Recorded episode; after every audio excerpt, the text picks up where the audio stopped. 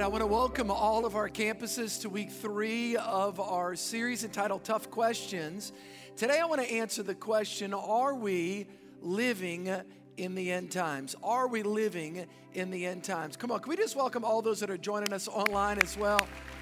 Facebook Live, YouTube. We're so excited to have all of you with us amidst the coronavirus, the social unrest, the international tension between nations uh, it's not hard to wonder is this the end? People have asked me that question.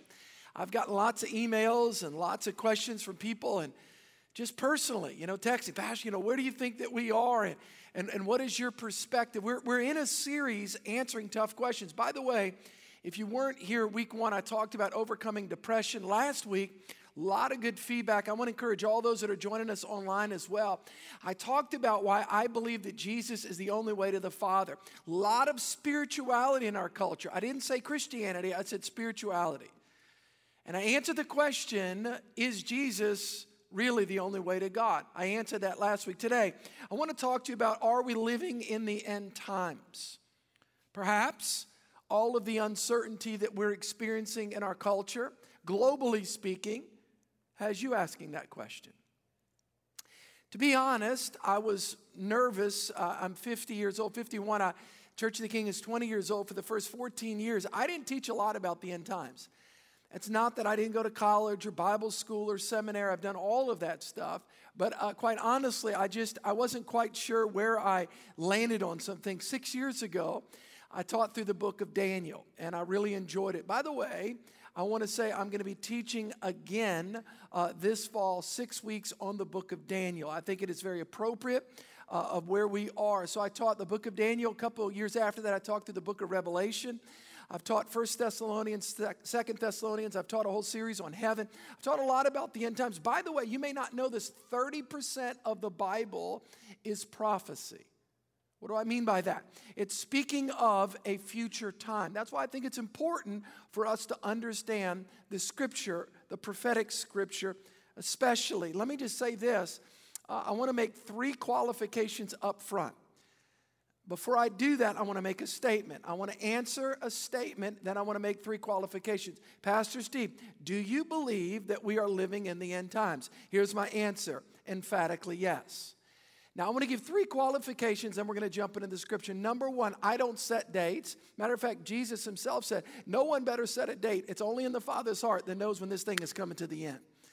So I just want everybody to understand. I don't know if it's five years, one year, a hundred years. I'm not sure. But I just want everybody to know uh, I do believe it's the end. I don't know exactly the date. Anybody, by the way, that sets a date, you know he's not coming back then. Isn't that fair enough to say? So you know that. Number two, I want to say to all of you, I believe in saving for the future. I believe in retirement. I believe in all that. I also want to say to all of our young people go to college, prepare for the future. It could be 100 years. I don't know that. So, in no way am I suggesting, because I do believe there's the imminent return of Christ, should I in any way suggest for you to not prepare for your future. Is that good? That's important. Number three, I do want to say that I think it's important that we spiritually prepare. Question is, if Jesus comes back today, how many y'all are ready? Come on. How many y'all are ready? So I think the goal is for us to be spiritually prepared. For us to be spiritually prepared. If you have your Bible, I'm going to ask you to open up to Matthew chapter 24.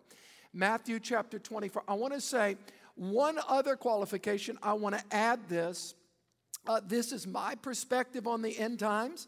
Uh, there's lots of great men and women of God that teach the Bible. Not everybody agrees exactly on how things are all going to pan out uh, in the end, and everybody has the right to be wrong.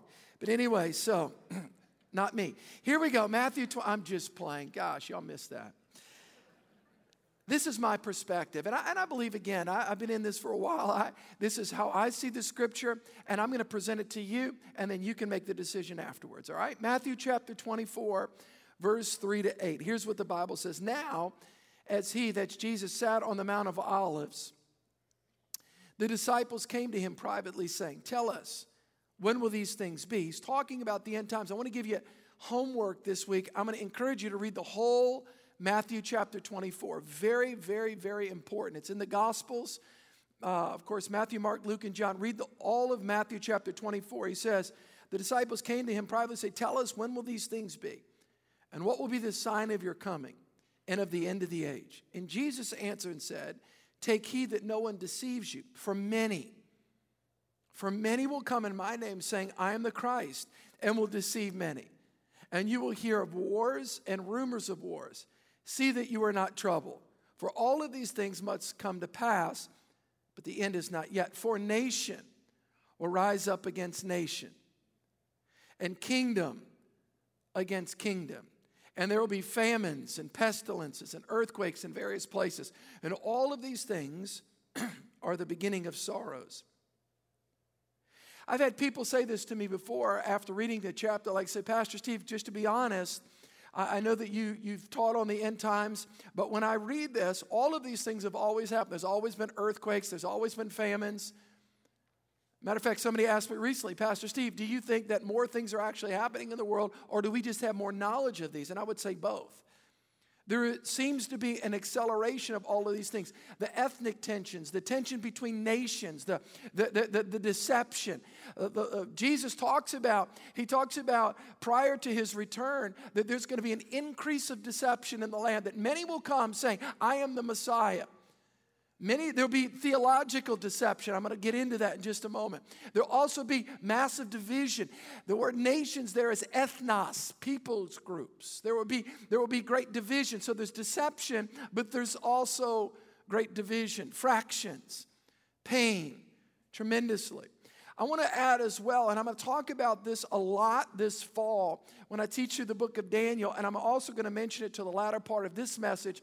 But I believe one of the greatest signs of why I believe that we're in the end times, the end of the end, is because of the rebirth of the nation of Israel. 1948. A very important moment. I want everybody to hear me at all of our campuses and those that are joining us online. Very, very, very important.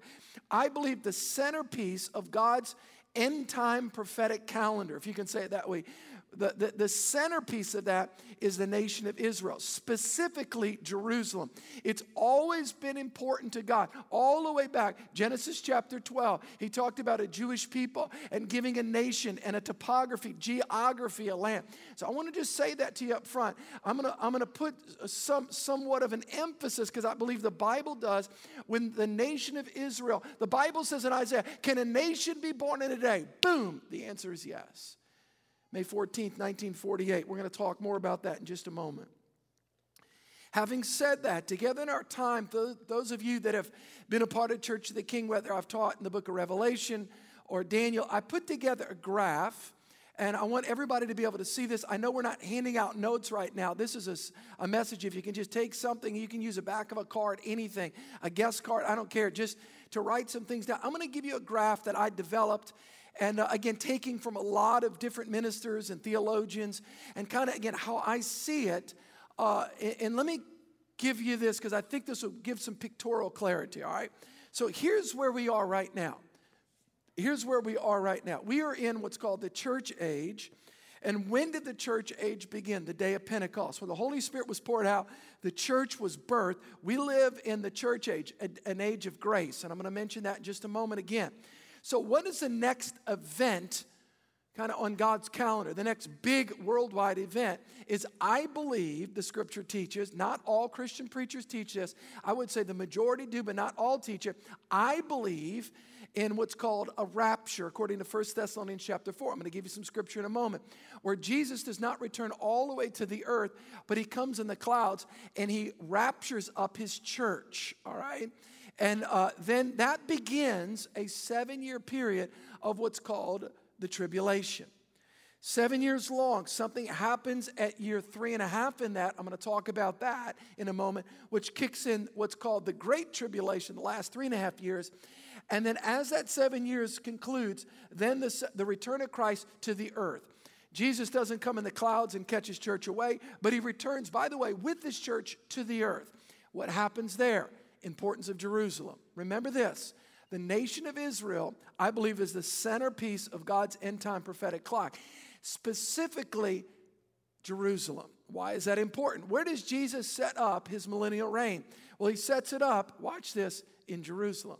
to reign with the saints of God for a thousand years. At the end, there's one more big battle in the Battle of Armageddon, and then we've got the great white throne judgment, and then a new heaven. John the Revelator in Revelation 21, he looks up and he sees a new heaven and a new earth descending on the earth. Okay, very important. What was God's and what is God's eternal plan? God is a father and he wants a family. Adam and Eve blew it in the garden. He sent Jesus as the redemption for mankind. But this whole thing is about God as a father and he wants a family. So, why is this so important that we talk about the end times? I believe it gives us a perspective. I do not subscribe to at any level in a retreat mentality as Christians. I believe this is actually the great the end times is the greatest opportunity for the church of Jesus Christ to shine. I believe it's the greatest moment where we can be filled with faith and we invade every area of society. I do not believe in an escapist mentality. I believe that God called us, listen, salt and light. And that we are to invade every part until the Lord catches us up. So I want everybody to understand the reason why I teach on this is to equip you with a perspective to take ground for the kingdom in this time. All right, And I'm going to get increasingly fired up throughout this message. I just want to call it. If that makes you uncomfortable, you came to the wrong place. I don't say that to be mean. Why? Because I am so excited about the opportunity that God's given His church. All right, three questions about the end times. I'm going to build slow and it'll culminate. Three questions about the end times. Question one so I'm answering the question why I believe that we're living in the end times based upon answering three questions about the end times. Number one, how does the day of the Lord relate to the end times for us today? It's very important. You see Paul, you see the writings in the New Testament talking about the day of the Lord, the day of the Lord. There is a day coming when the whole world system is going to change. The whole world system as we know it.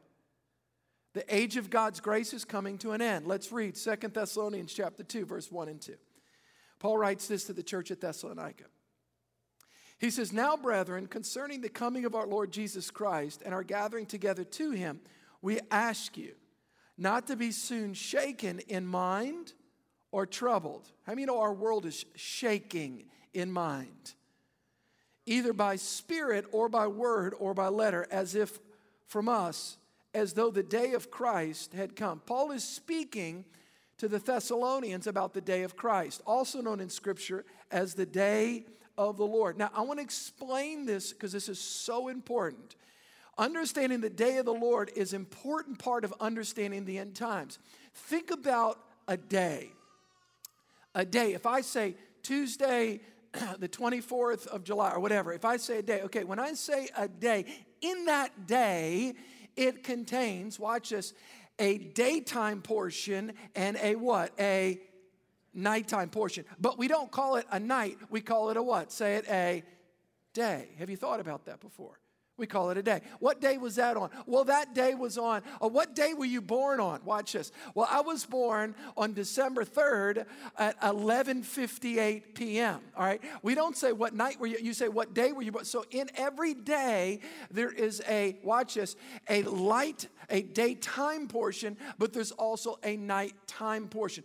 The day of the Lord includes both a daytime and watch this a night portion. We live listen, in the daytime of the day of the Lord. Why do I say that? We live in an age of grace, but there's coming a nighttime. There's coming a shift. We live in the church age, the age of grace. Can you pull the chart up one more time for me, please?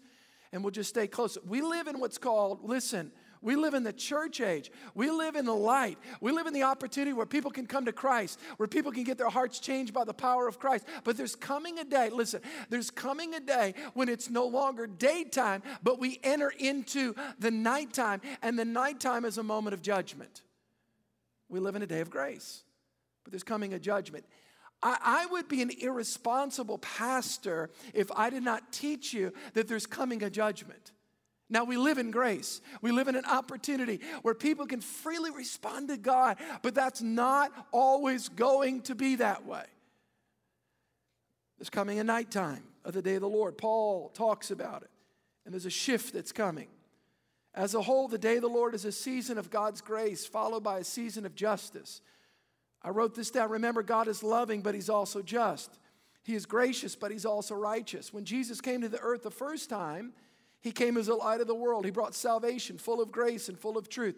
When the daytime ends at the rapture, a season of darkness follows, and it enters into, mankind enters into, listen, they enter into the nighttime of judgment. Now, I want to just say up front, I don't believe preaching about judgment gets anybody to respond to Christ, but I believe it's important to make people aware the judgment's coming.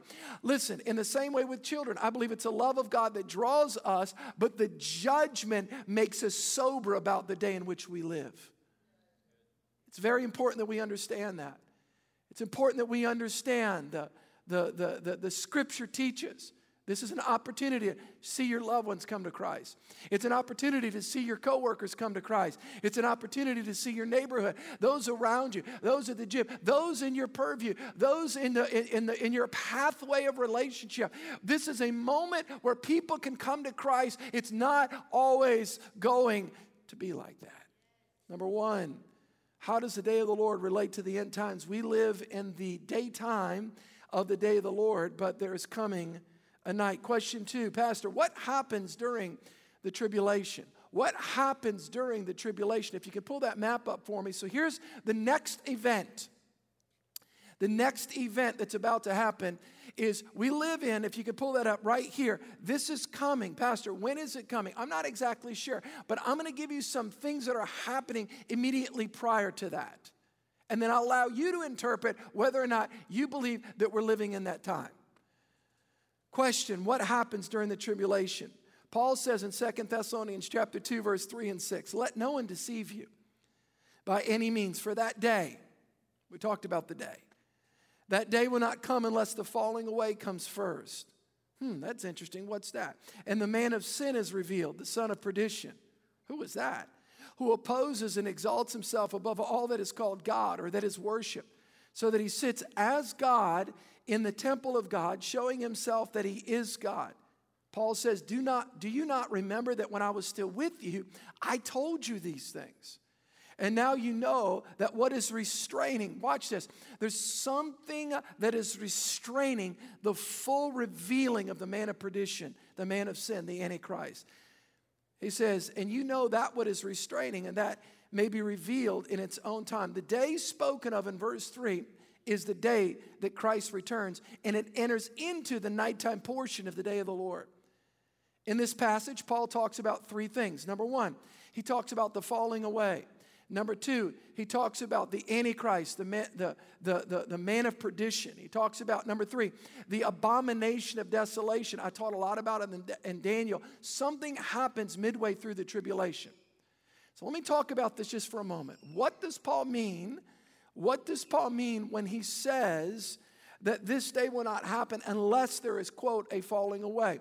So, what is that word? The Greek word is apostasia which is the English word, it sounds very similar to apostasy. What does the word apostasy mean? It means a defection from the truth.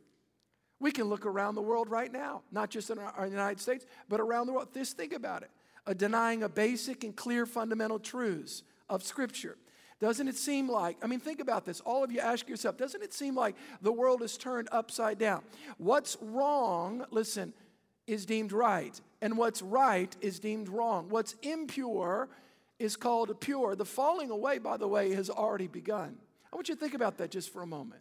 What used to be called evil is now good. What's called good is now called evil. The falling away has begun, but in the tribulation, this apostasy, this deception goes to a quote, whole nother level. Wickedness will be rampant throughout the earth. As a result, people are going to welcome with open arms. They're going to welcome with open arms the man of perdition. Now, I know some of you guys think, gosh, Pastor, whoo, this is heavy. The Antichrist and a falling away, and what is this all about? And I'm not sure about this. Or Just remember this who is the Antichrist? The Antichrist is a political leader. Why does the Antichrist come on the scene? The Antichrist comes on the scene, watch this. I want everybody to listen. Because of global turmoil, something happens that causes global turmoil, and nobody knows what to do. Now, if I would have taught this message four months ago, you'd have thought, oh my gosh, Pastor Steve sounds like a late night television preacher at 3 a.m. with big hair saying crazy things. What is Pastor Steve talking about? This is crazy. But how many know after COVID 19, when in 12 days the whole world shut down and nobody knew? How many know this doesn't sound that crazy anymore? This doesn't sound that crazy. Nobody knows what to do. What do we do? This doesn't sound like some antiquated, archaic, irrelevant book anymore. All of a sudden, it sounds real relevant to where we live. Whoa, Pastor. Wow. I don't know, Pastor. This could never happen. Oh, really? 12 days, the whole globe shuts down. Everybody's in their house. The Bible says there's coming a day when the man of sin, who is he? He's a political leader. He has tremendous political skills. Why? Because all the world's in chaos and he steps on the stage. Hey guys, this is what we need to do. Little do they know that he's a deceiver tremendous political skills, tremendous skills of diplomacy to pull in nations. And he deceives the nation of Israel. He cuts a deal with the Palestinians and with, and with the Jewish people. He is a world broker of relationship, but he's got an agenda. Number one, there's a defection from the truth. Number two, the Antichrist. In verse 3, Paul introduces the man of sin, which is another name for Antichrist. He's a person whose every imagination, his heart is only evil all the time. His greatest desire is to be worshiped in the place of God. Paul also calls him the son of perdition. The Antichrist is just that. Listen to me Anti-Christ. He's the antithesis, the opposite of Christ. Jesus is humble and respectable. The Antichrist is proud and lawless. Jesus is self abasing, even to the point of death on the cross. The Antichrist is self worshiping, self glorifying. Jesus is interdependent with God and the Holy Spirit. The Antichrist is completely independent of God and utterly rebellious. The source of Jesus' power is God, the source of the Antichrist's power is Satan himself. Verse 4. And he shows his arrogance and pride. Watch this. He sits as God in the temple of God showing himself that he is God. Now, I want everybody at all of our campuses and those that are joining us online, I want everybody to hear what I'm about to say. This is very interesting. This is going to make sense to everybody. How many temples have been built in Jerusalem by the Jewish people? Number one, I'm going to give you a rough date, all right? A thousand BC. Watch this. Because here's the question How is the Antichrist going to sit in the temple? What temple? In Jerusalem. How is he going to do that? Well, there's a gold mosque that's controlled by Muslims that's on top. There's Jewish people that pray on, well, the, there's a western side of the wall. They pray there. And, and I know Christians can kind of go on top. I've been there, those of you that have been to Israel. But like, how is all this going to happen? And so, so it's like, is that how is how is that going to be removed and then a third Jewish temple built and when is this gonna, and how is it going to happen? All right, here's how it works. The first temple that was built in Jerusalem was built by Solomon 1000 BC. That temple was destroyed roughly in 586. There was in 586 with the Babylonians. Watch this. That temple began to be reconstructed, the second temple, 70 years later, in about 526, 520 BC, Zerubbabel came. And then after that, remember, Nehemiah built the walls around the temple. So one temple built by Solomon, Zerubbabel builds the second temple. This temple, so this first one goes for 500 years around. The second one goes and it gets better and bigger. And then even Herod the Great, who was a great builder, he actually even helped the Jews to build under their temple. That temple went all the way to 70 AD when the Romans destroyed the second temple. Boom. And now we are in this gap between the second temple and the third temple. You go to Israel today, there's an Arab, mo- there's a, there's a Muslim mosque, and the Jews pray on one side, and the walls that you see were really Turkish walls built by Suleiman the Great in 1500. It's all this, it's all confusing, and how is this going to happen? Did you know right now? that the Temple Institute in Israel, you can Google it after the message, not during the message. God will show me if you do it during my message. I just want Watch this. You can Google right now the Temple Institute. They already have the plans, they already have the designs for the third temple. Jewish people are already developing the strategies to begin sacrifices as soon as they get control. Well, Pastor, how are they ever going to get control of the Temple Mount and get the Islamic, the Muslim people to move? Because the Antichrist is going to broker a deal. Pull the chart back up. Here's what happens. You guys ready? And you don't want to miss the book of Daniel this fall. If you can't wait, you can listen to it. I've already done it, but I've got a lot of stuff I'm going to add. Here's what happens in the tribulation it begins right here. Remember, the church is out of here. That's what I believe. For three and a half years, all this world chaos, he's this political leader. But in year three and a half, 42 months, Daniel talks about it. 42 months into this thing, the Antichrist walks into what? The third temple that was built by the Jewish people during the first part of the tribulation. And guess what he does? All of a sudden, he goes and he sits down on the throne of God and declares himself to be God. That's called the abomination. Everyone say abomination. It's the abomination of desolation. And now we enter into the last, the world enters into the last three and a half years of what's called the Great Tribulation. That's what Revelation talks about bowls and trumpet and judgment and all this stuff. Pastor, this is a lot. It's all in the Bible. It's all in the Bible. So, number one, the falling away, the defection of truth, that's already happened. You can look at it in our nation. You can, you can look at it. Number two, the revealing of the Antichrist. Question I, I, have got something that, that people ask me, Pastor Steve, so is the Antichrist a person or a world system? The answer to that is yes.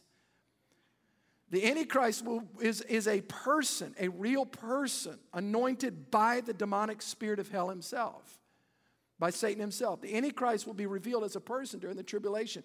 But we see the spirit of the Antichrist has been in work, in work for thousands of years in the world. We see the spirit, the antichrist, the antithesis of Christ, against Christ. You guys know exactly what I'm talking about. You could talk about God all day long in our culture, but talk about Jesus Christ. All of a sudden, people get weird. Why? Because it's the spirit of it's Christ, it's the name Jesus Christ that that that that is the offensive thing to people because it exposes the spirit of the Antichrist. You can see the Antichrist spirit played out today. Anywhere where values rage against God's scripture and truth, the spirit of the Antichrist undermines the supremacy of God. The scripture itself, we see it played out in the media. We see it played out in politics. We see it play, played out in the arts. Anything that does not acknowledge Jesus Christ is the Antichrist. You can talk about God all you want, all you want in our culture. You talk about Jesus Christ. Don't judge me. What are you talking about? I just talk about Jesus. Look at verse 6. You know what is this is this is when it gets really good. You know what's restraining this? What's restraining the Antichrist? What's what, what is restraining the whole world from being just flushed down the toilet? You know what it is? It's you and it's me. What's preventing culture's deterioration to the absolute wickedness? I'm so glad you asked. Three things the church, everyone say the church, everyone say the Word of God, and the Holy Spirit at the rapture, guess what gets taken out of here? The church. Come on, y'all with me? You ought to tell your neighbors. You ought to tell your friends at work. You ought to tell your family. The only reason why this world is not falling apart and being totally judged and go is because I am here and I'm filled with the Holy Spirit and I'm the light of the world, the salt of the earth. The church of Jesus Christ is the only thing that's restraining that spirit. It's the only thing. You, hey, you take the spirit, you take the spirit of God out of this earth and you watch what happens. You take the spirit of God, listen, out of somebody, somebody that's not a believer. The spirit of God restrains you, isn't that right? The truth of God restrains you. It's the body of Christ that's restraining this thing. When the church is raptured, the Antichrist moves in, a powerfully yet deceptive person. After the rapture, there's worldwide chaos. The Antichrist comes on, cuts a peace deal with Israel and the nations of the earth for 42 months. Friends, there's only two kingdoms. There's only two kingdoms at work the kingdom of God and the kingdom of darkness. The kingdom of God and the kingdom of darkness. The kingdom of God, the kingdom of darkness. Which kingdom? Which kingdom are you in? Number three, what does all this, Pastor, have to do? What does all this end time teaching mean to me? Paul shares a very important truth in 2 Thessalonians chapter 2, verse 13 and 14. Here's what Paul says. But we are bound to give thanks to God always for you, brethren, beloved by the Lord, because God from the beginning chose you for salvation through sanctification by the Spirit and belief in the truth, to which he called you by our gospel for the obtaining of the glory of the Lord Jesus Christ. What do we see here?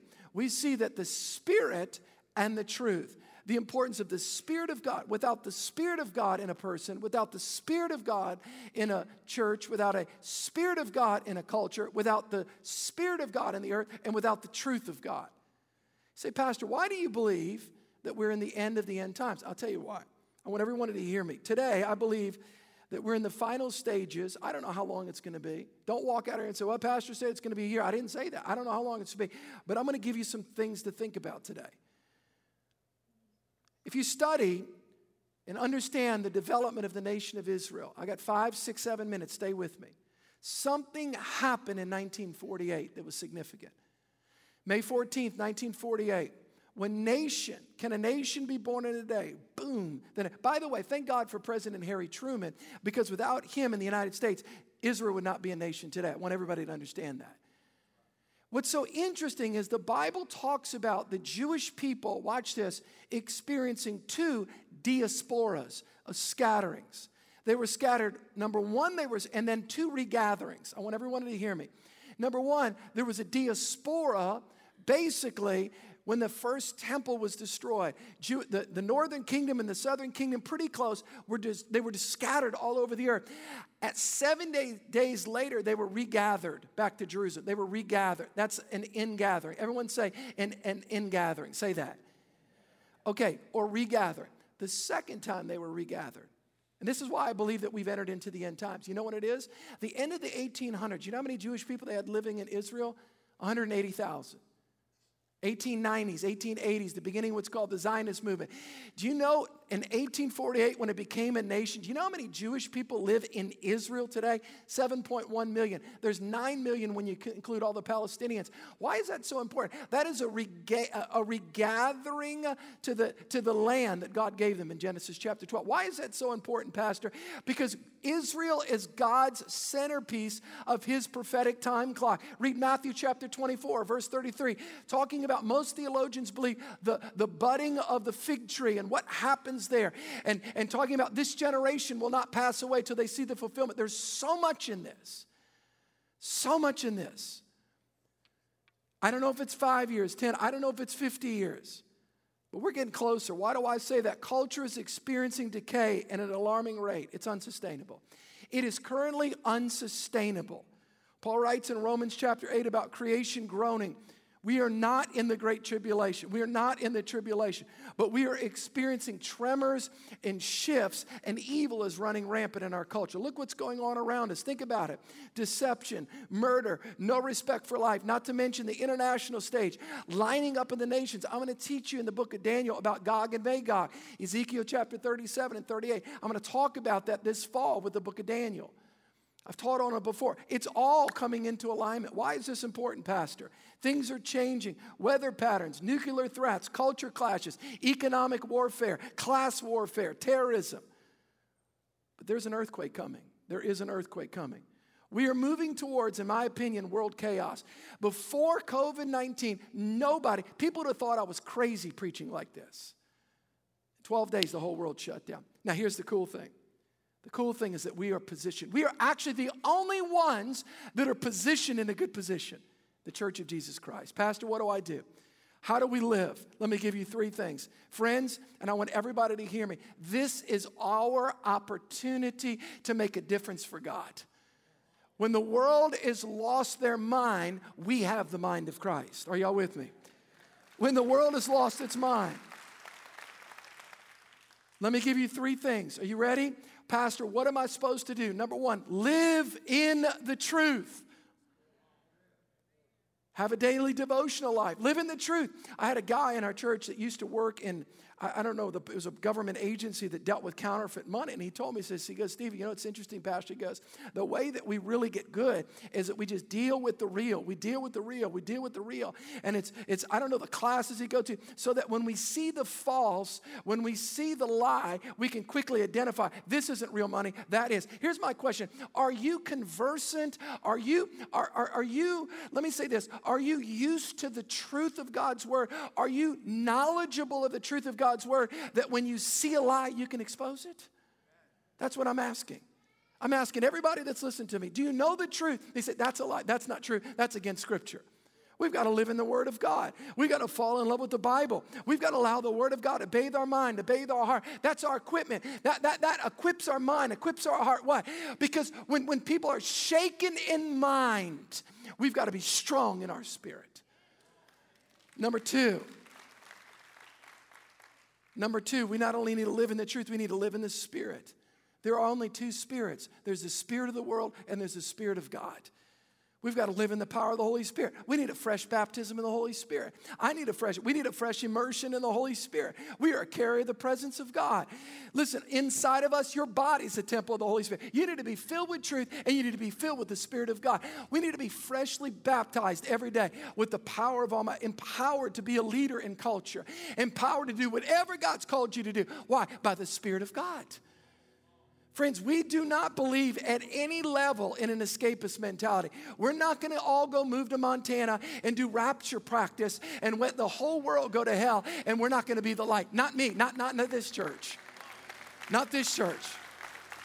We're going to preach the gospel. We're going to declare the word of God. We're going to help people. We're going to speak the word. We're going to say that Jesus is the way, the truth, and the life. And we're not compromising off of that. So here's my question Are you living in the truth? Are you living filled with the Holy Spirit? Are you filled with the spirit of the world? Or are you filled with the spirit of God? That's my question. There's only two spirits. Are you drunk on the world? Or are you drunk on the spirit of God? That's my question.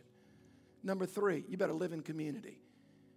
You talk about separation, the strategy to separate people right now. And I want to talk, I'm so grateful for all those that are online right now, and we understand, we respect you. We're grateful for all the people on all the decisions that they made on a personal level. But let me tell you something please don't be connected from the body of Christ. Please don't be connected. We need one another. We need to live in the truth of God's word. We need to live in the power of the Holy Spirit, and we need one another right now. Oh man, we need we need the body of Christ. Get on a Zoom small group, get in that small group. We've got to be with one another right now. I remember, now I'm going to date myself. How many y'all remember Mutual of Omaha? Come on, somebody. Y'all remember that? If you're under 50, you don't know what that is. Remember that guy's name? What was his name with that jacket on Saturday? What was his name? What was it? Marlin Perkins, thank you. Marlin Perkins. You remember Marlin Perkins? You remember that? I'll never forget as a little boy in the, in the 70s watching it one Saturday afternoon. And I, and I saw this pride of lions, how they picked off, watch this, the disconnected animal. Listen to me closely. Don't get picked off. Don't get picked off by the enemy. You separate from people, you separate from Christian people. I'm telling you, you're going to get picked off. I want to be around godly people. I need people. I thank God for the men of God in my life. I thank God for the people around me because when I'm separated, I get weird. Don't laugh, you get weirder. Everybody say, live in the truth. Everybody say, live in the spirit. Everybody say, live in community. Let me give you this last scripture. Here we go. Here it is. Second Thessalonians chapter 2, verse 15. Therefore, brethren, stand fast. That's what we're doing at Church of the King. We're standing fast. We're not retreating. Business people, listen, this is the time to make an impact for God. Educators, this is the time. People in professional sports, whatever your platform is, whatever you've got, whatever level of influence, you are the salt of the earth, you are the light of the world. Jesus calls you that. Stand firm. That's what we're doing as a, as a church. We're, we're holding fast to what the Word of God is. We're holding fast. Heaven and let me tell you something. I want to say this last thing. The world has lost its mind. They've lost their mind. Do you remember? I remember as a kid, how many of y'all remember as a kid, milk's good for you? One week later, milk's bad for you. Milk's great for you. Milk's terrible for you. That's the world. Every day they work up. This is good. That's bad. Oh, just hang on. That'll be bad. It's like ties. Come on. All the fat tie people, hang on. They're coming back. Are y'all with me? The world has lost its mind. Every day they wake up making up new rules. I am so grateful I'm so grateful. Listen, somebody give me their Bible. Just anybody give me a physical Bible. Give me a phone with a Bible on it. I need so, come up here and give me that Bible. Run to it. Listen, I am so grateful. Listen, I'm so grateful. I don't wait. Listen to I want everybody. I don't wake up every day confused, wondering what's right, wondering what's wrong, wondering are you a hater? Are you not? Heaven and earth shall pass away, but my word will never pass away. It'll It'll never pass away. We're standing right on this. I want everybody to stand. Man, I'm fired up. You need to be fired up. This is our moment. This is our moment as the church. Now, Pastor Steve, he's lost his mind. No, I found my mind. I found my mind. It's in Christ. I want everybody to bow their heads. Everybody in the got one minute. Every single person, I want a couple minutes long, but this is important. If you do not know Christ, if you're not sure about your relationship with God, if you're not sure you're right with God, this is a moment. This is not a time to play games. This is a moment to say, Yes, Jesus, I surrender to the Lordship of Christ. I declare Jesus Christ is my Lord and Savior. This isn't about adding religion onto your life, it's about surrendering to the God who created you. His name is Jesus. Do you know Christ? Do you know that you know if you die today that you're ready to stand before God? The Bible says, whoever calls upon the name of the Lord shall be saved. With everybody's heads bowed and eyes closed, every one of our campuses, all those that are joining us online, Facebook Live, YouTube channel, all, all over, all over literally the world. I'm asking you that question. Are you right with God? Are you ready to stand before God? This is a moment. The count of three, I'm going to ask for a show of hands. Say, Pastor, pray for me. I need Christ. I'm not sure about my relationship with God. If that's you, one, two, you're not at peace with God. You say, Pastor, I need prayer. Three, quickly hold your hand up high. I need Christ. God bless you. God bless you. God bless you right there, ma'am. Anybody else? Pastor Steve, I need Christ. I'm not sure about God bless you, sir. I'm not sure about my relationship with God. I'm not sure. God bless you, buddy, right there. God bless you, ma'am. God bless you, sir. God bless you, sir, right there. You're not sure about your relationship with God. Anybody else? Church, let's pray. Come on, let's pray with all those that are trusting Christ at all of our campuses, all those that are joining us online, all over our community, and literally all over the world. Let's pray with them. This is the most important decision they'll ever make. Let's pray together. Say, Dear Jesus, come on, everyone. Dear Jesus, I come to you today, a sinner in need of a Savior. Say, Jesus, I let go of my past and I turn to you. I turn to the cross. Say, Jesus, wash me with your blood. Give me a new heart, a new life, a new reason to live. I want you to say this say, Jesus, I take my life and I put it in your hands. Let me pray for you. Father, I thank you for the sealing work of the Holy Spirit in the Word of God taking root deep in the hearts of your people. In Jesus' name, amen. Everyone, everybody look at me, give me 30 more seconds. If you prayed and trusted Christ, I'm going to ask you to fill out this card it's called My Decision. Matter of fact, here's what you can do you can fill it out, and on the way out of all of our campuses where people give their tithes and offerings, that bucket, please place it in that bucket. All right? We want to send you a letter, talk about what it means to follow the Lord. If you are online, let your campus host know that you've made a decision to trust Jesus Christ. Let's pray. Father, bless your people as they go forth this day. God, we're going to be people of your word, we're going to be people of the Spirit, and we're going to be a people of godly community.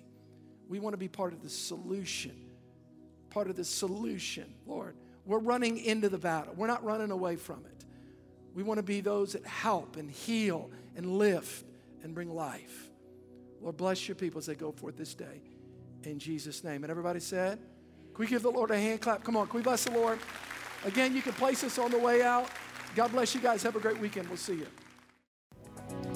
Well, what an incredible message. And I hope you take what you learned today and continue to grow in that throughout the rest of this week. And also, one of the best ways really to keep growing is to get connected.